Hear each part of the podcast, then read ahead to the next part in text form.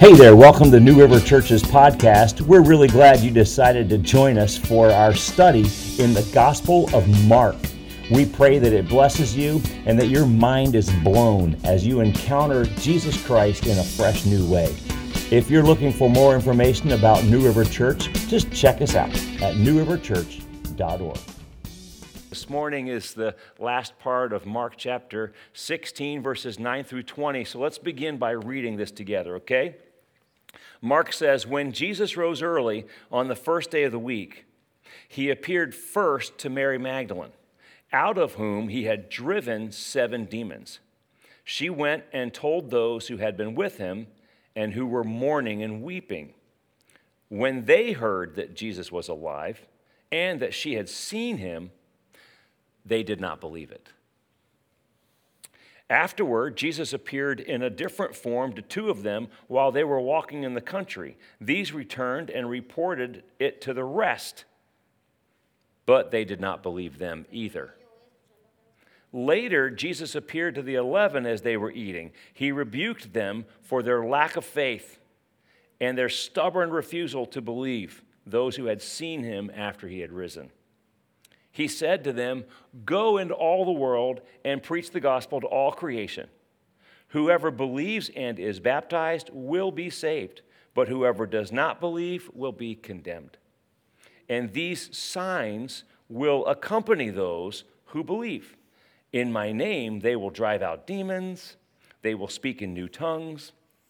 They will pick up snakes with their hands, and when they drink deadly poison, it won't hurt them at all.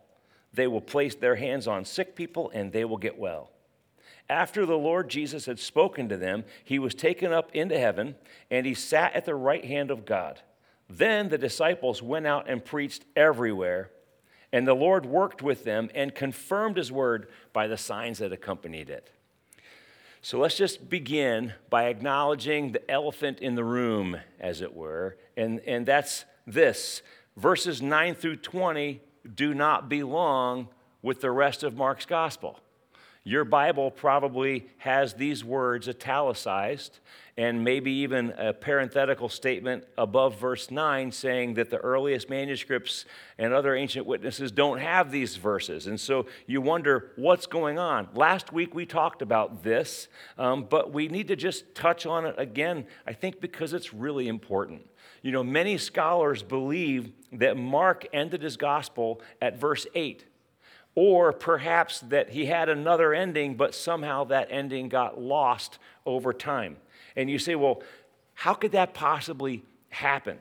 Well, these documents were written on very primitive and fragile types of paper. Then they were stored in clay jars. Over the years, that region of the world has seen more than its share of turmoil and turnover. So, and you think about it, it's actually a miracle that any of it has survived, really. Um, we can thank God that we have what we have, in a sense. So you say, well, who wrote verses 9 through 20? Well, we don't know. But we do know this we have a record of verses 9 through 20 being included with Mark's gospel as early on as the middle of the second century. We have record of two of the early church fathers, one of them named Irenaeus, the other one named Tatian, both of whom referenced verses 9 through 20 you know, in, in their version of the Gospel of Mark. So that tells us this that, that what we have has been around for almost 2100 years. I mean this is not a new idea that you know verses 9 through 20 weren't just added 10 years ago somebody thought is a great concept. This has been with the gospel of mark since really very near the beginning. And you say well so can we trust it? And the answer is yes unequivocally we can trust it. Not only have they been a part of mark for a very long time since almost the beginning but the truth is, they don't contain any new material that you can't also find in the other three Gospels or in the book of Acts. So it's not like, you know, these verses contain some bombshell revelation that uh, has never been heard before. Like, so we see that there's other portions of Scripture that attest to it. And I would say, if you're curious to know, like, where these verses line up with other portions of the Gospels and Acts, I would encourage you to read the journal that we gave out 14 weeks ago, um, chapter 12. It's actually in there. I lay out some of the different references so that you can see it. And um, I think it's actually written much better than I'll be able to preach it. So I would encourage you to read it. Um, but let's just take what we're going to do this morning is let's take the same approach to these verses that we did last week to the first eight verses of chapter 16, okay? And that's this. First of all, we have what God wants us to have. Amen? This is the inspired, inerrant Word of God, and God is speaking to us today through it. He has a word for you and me through these verses. And so that's the first thing we're going to do. The second thing is we're going to approach this as though Mark himself wrote it, and Mark planned on this being the end of his gospel. And I think when we see it this way, we will discover something really beautiful emerge from it, okay? First of all, Notice this Mary Magdalene is the first person to see Jesus risen from the dead. Do you see that in verse 9? Mary Magdalene actually plays a very prominent role at the end of Mark. She's mentioned four times. So she's almost, she's really more prominent than the 11 disciples as we come to the end of Mark's gospel. And you say, well, why? What's, what's going on there? Mark tells us that this Mary, Mary Magdalene, is the one whom Jesus had removed seven demons from. Now, many people have speculated why Jesus would have appeared first to Mary. I mean, if you think about it, let's just put yourself in God's shoes for a moment. Let's, let's say that you're God and you have just done what God did. You've come to earth as a man, you've walked the planet, you were crucified, dead, and now you're risen again. Who would be the first person that you would show that to? Would it be Mary? I don't think she would be the first person I would show it to. I think I would go to Caesar if I was God. Caesar, after all, is the most powerful person on the planet at that time. Caesar is, with, without doubt, you know, the most influential person and so I think I would show up in Caesar's living room, hit him upside the head, and said, Hey, pal, you better tell the whole world about this to make sure that the whole message, that the message gets out to the whole world. See, I think I might do that. Or at the very least, I would go to the 11 disciples. I mean, after all, they are the disciples, aren't they? So I think I'd maybe go to them. But Mary, Jesus goes to Mary first. Um, instead, he goes to this woman who at one time was severely demonized, who had a checkered past, but whom he had redeemed beautifully. I think the reason why Jesus first appeared to Mary is simply because she loved him. I don't mean romantically at all. She loved him as a person. And, um, we know that John is the disciple whom Jesus loved. But of all the disciples and all the followers that Jesus had, it was Mary who stuck the closest to him. It's like she's always there, always in the shadows. She's not part of the 12 disciples, she's not part of that inner circle, but she's always there. And who was the one that took Jesus' body all the way to the tomb to bury it? Mary. And who's the one who was at the cross? Mary. And who's the one who comes now in chapter 16 as it opens and she's coming to anoint the body of Jesus with spices? Miriam. She's always there.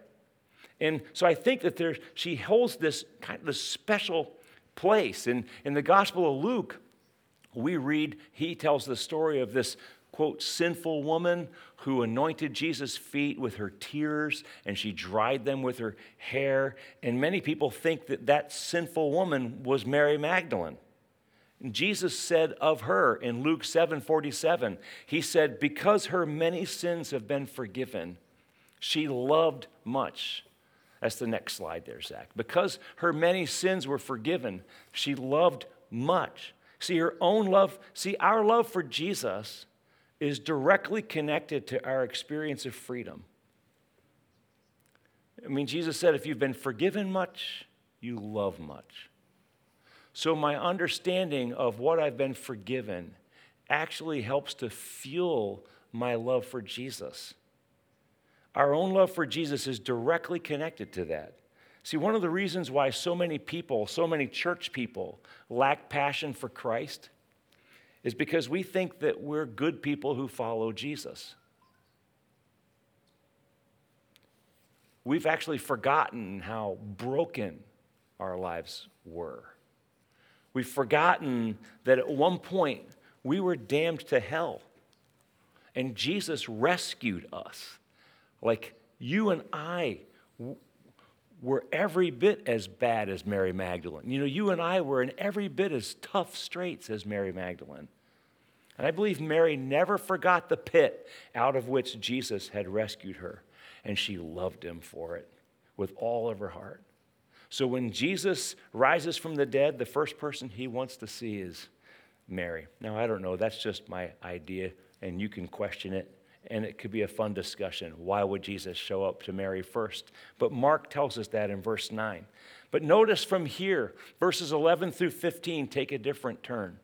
They emphasize unbelief, disbelief, which in itself tells you that Mark is telling us the truth. Because think about what a downer it is.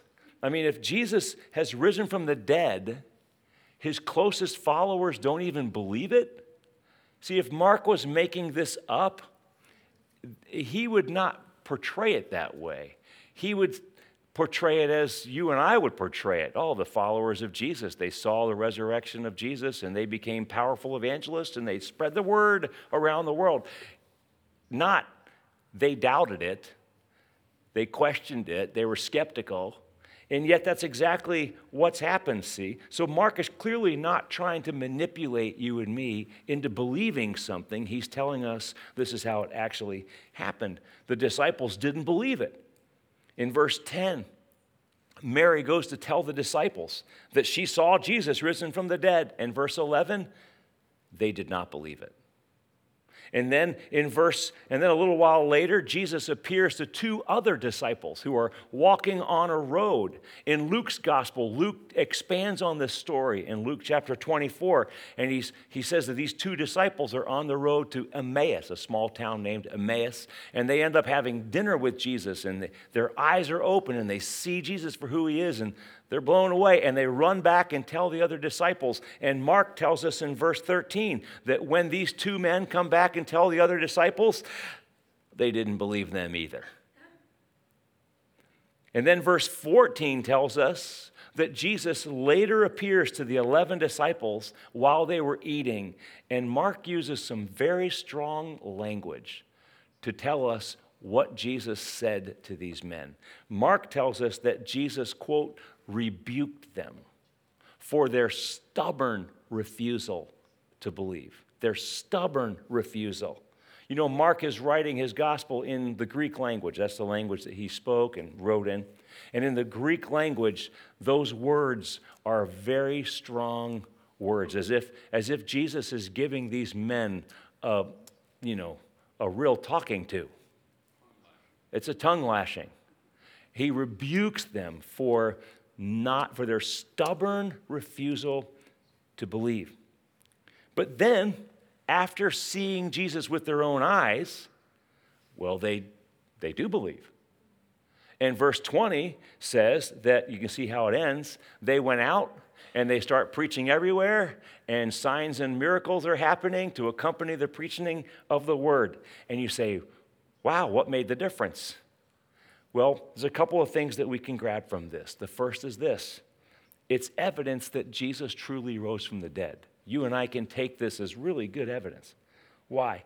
Because his closest disciples were skeptical and they were stubbornly resistant towards the news of his resurrection. His closest disciples, closest followers, were stubbornly refusing to believe the truth that he had risen from the dead.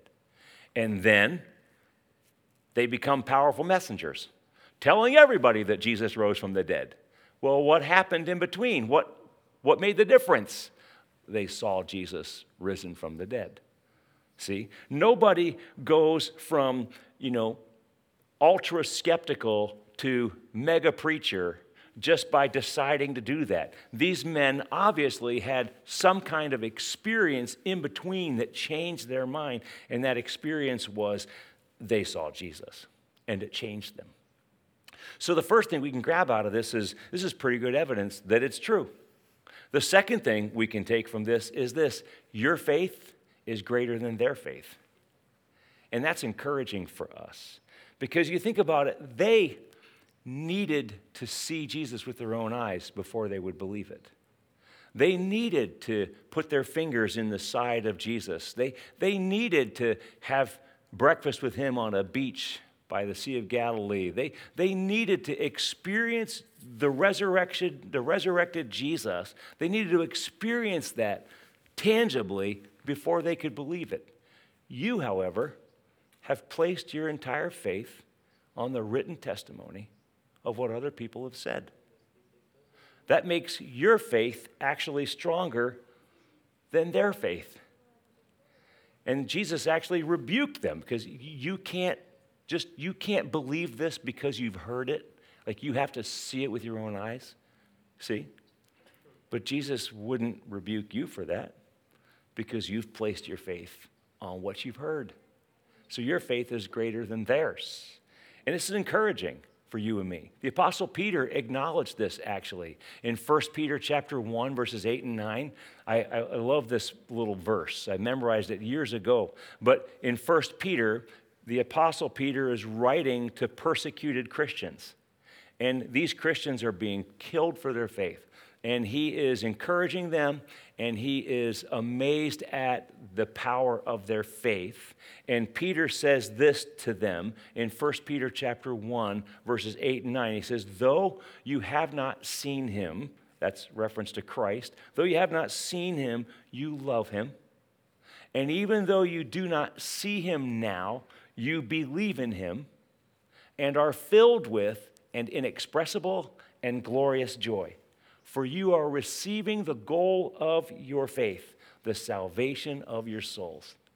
You see, you can almost picture Peter writing these words. I can, my active imagination.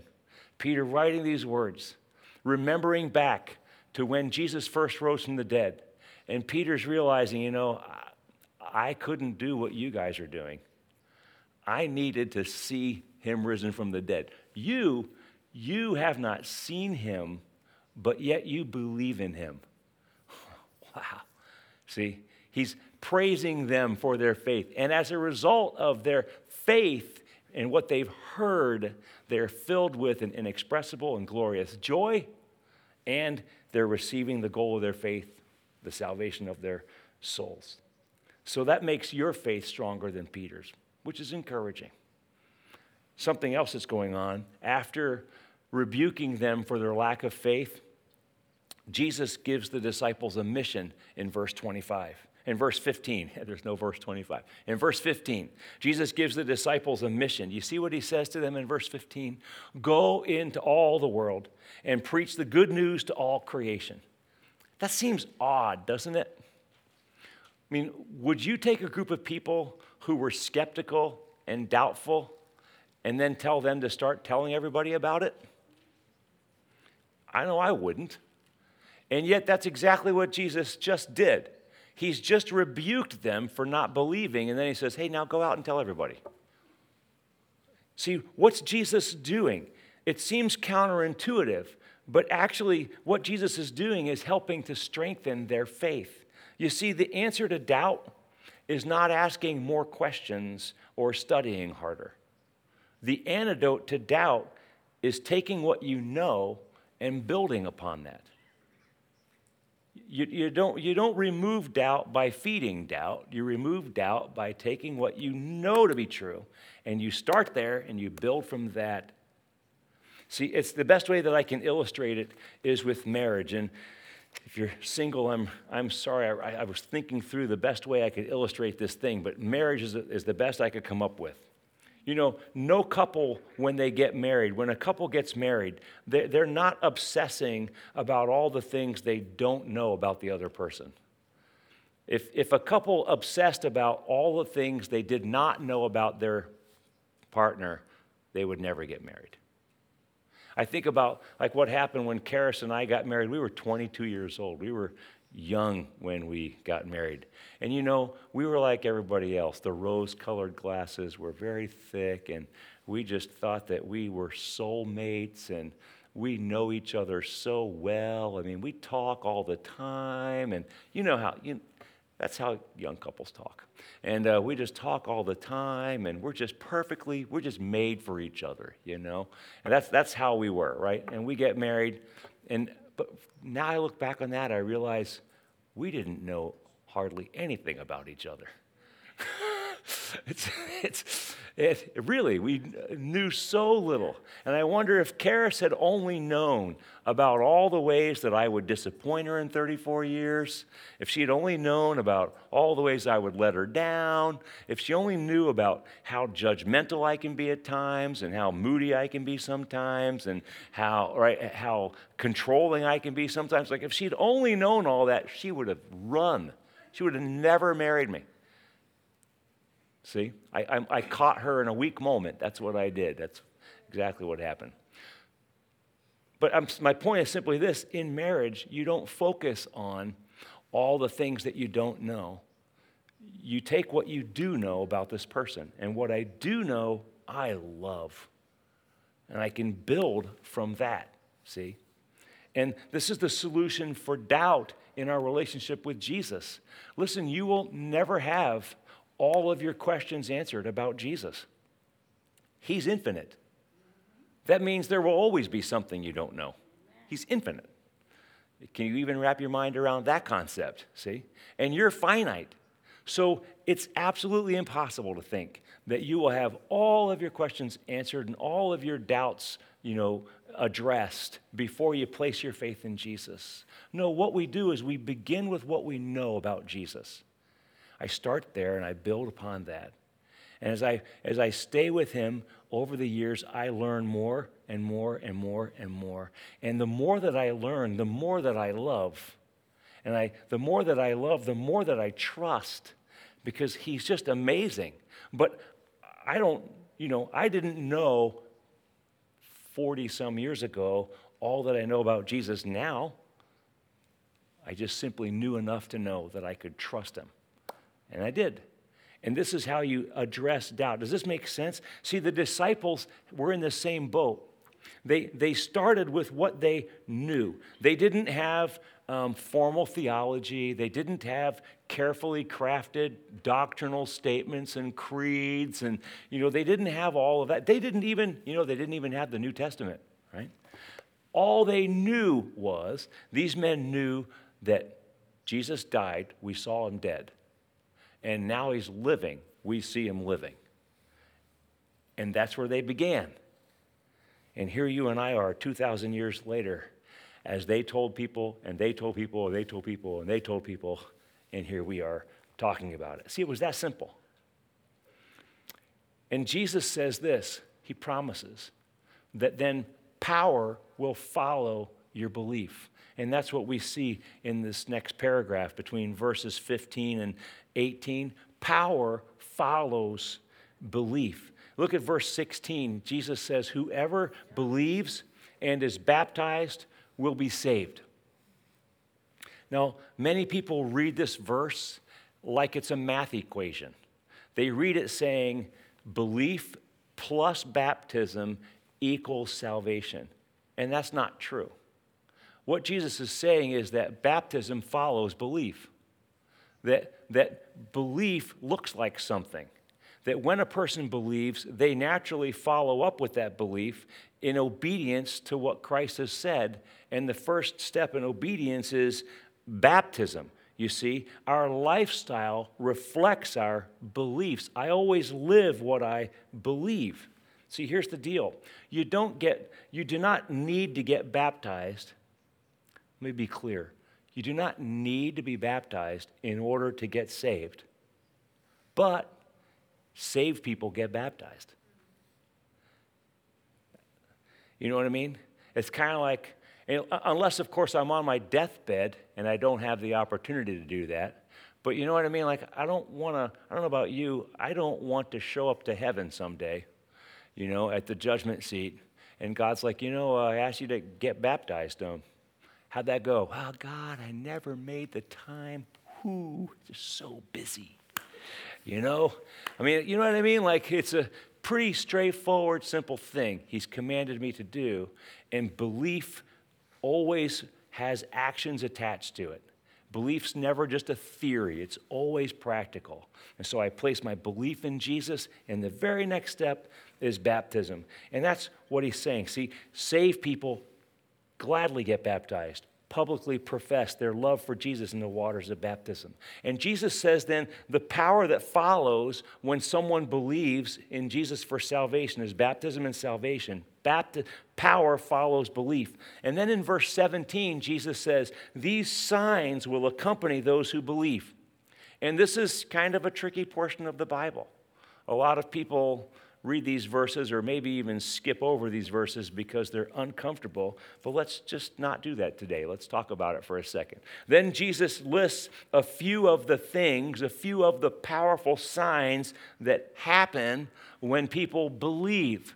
Now, we need to understand this is not a complete list. Jesus is not saying, if you believe, well, then these three things will definitely happen. That's not what he said. These are a sampling of the kinds of powerful things that happen in the lives of those who believe. So let's be clear Jesus is not telling you to prove your faith by playing with snakes. He's, he's not telling you to prove your faith by, you know, drinking poison. So look at the coffee's safe to drink today. I promise you don't have to worry about that. You can have a drink, if, although I think it's out, so you're out of luck anyway. But you know what I mean? So he's not saying that you prove your faith by these things. He's saying that people of faith experience things like this, you see. A person who believes, a person who walks in faith, will live a life of power. That's what Jesus is saying. And it looks like some of these things. And we have record, Acts chapter 28, the Apostle Paul was uh, gathering a bunch of sticks for a fire, and a viper came out of the sticks and bit him in the forearm. Paul survived it. It's not to say that that's an example for what you and I are supposed to do. We're not supposed to go out and play with snakes. He's just saying people that live a life of faith will also live a life of power, right? But make no mistake, let's be clear. The life of faith is not an easy life. It's not. Nor is it safe, and nor is it comfortable. This is not the life of faith. It will stretch you, challenge you, maybe even kill you. But at the end of the day, you will have some battle scars and one heck of a story to tell. That's the life of faith. And I bet if we could take the time, many of you could tell your stories here and you could say, Yes, I have seen God work. It, that's part of the joy, isn't it, of our annual Thanksgiving service as a church? Like, we love hearing the stories of the faith stories, you know? I was in this tight spot and God came through. I was sick here and God healed me. I, you know, I had this trouble and God broke through. We, we, we all can probably attest to stories like that. This is what happens in the life of faith. In the life of faith, we, we have these troubling things that happen, and Jesus rescues us, and we see miracles, we see breakthroughs. We see God's power at work in our lives in a life of faith. This is what Jesus is telling us, you see? So here's the thing there's one thing certain about a life of faith it will not be boring. It will be filled with meaning and purpose. You will not need to cut yourself in order to feel something. You will not need to get drunk in order to escape something. You will not need to watch movies to entertain yourself or play video games for hours on end to experience entertainment. No, you'll be living the movie and it'll be real. See, that's the promise that Jesus makes to us. But make no mistake, the life of faith is not easy.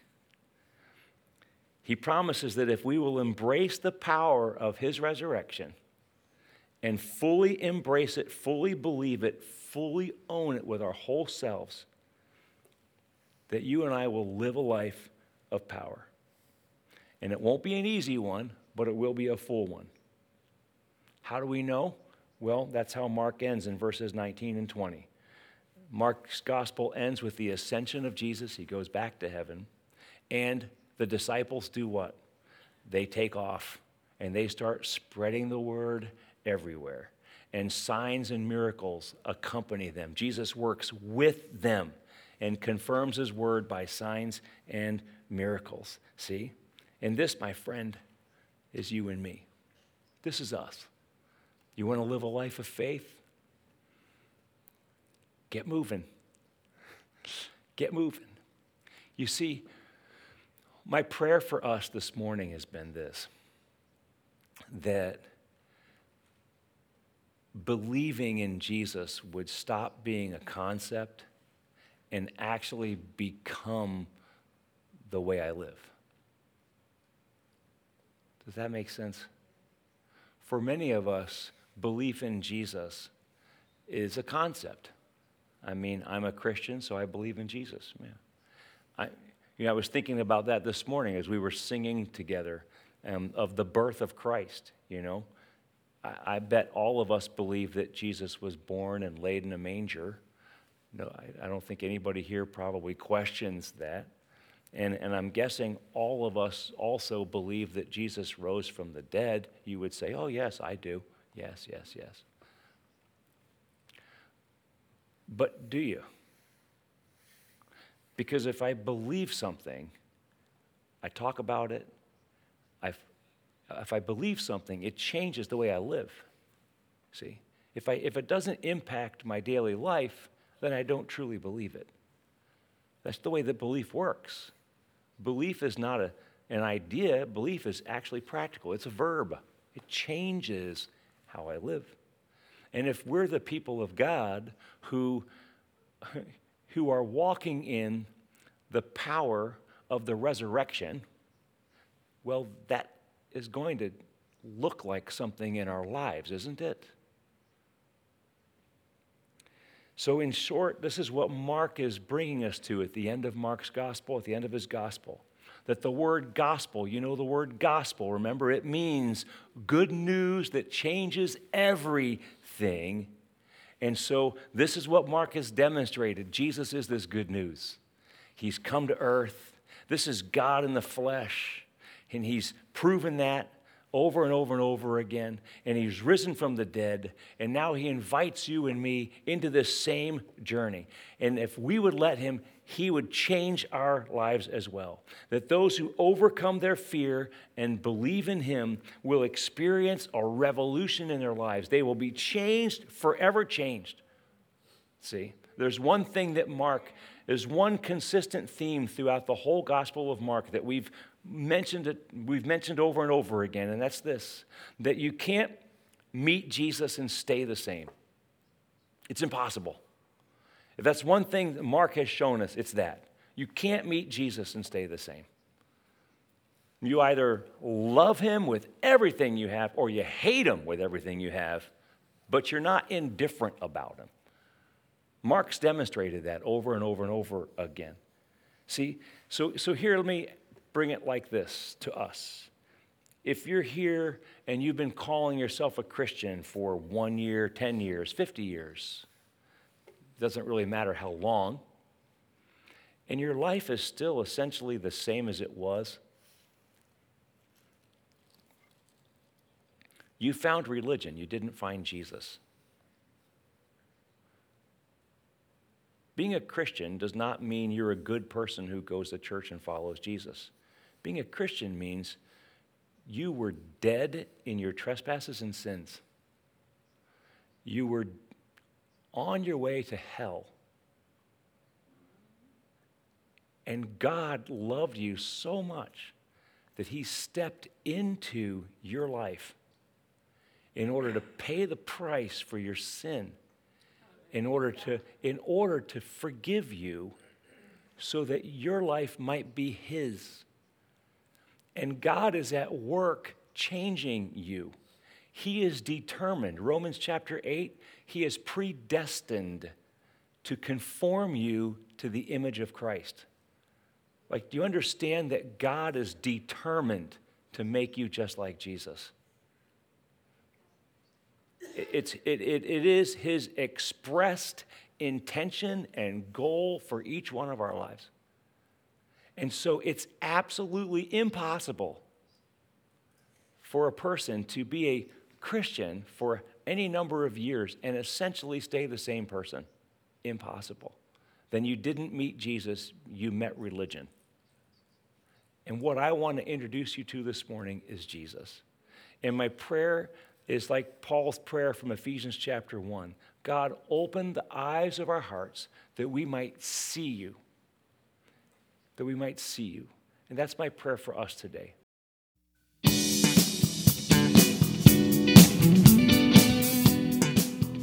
Thanks for listening today. If you'd like more encouragement or information about New River Church, check us out at newriverchurch.org.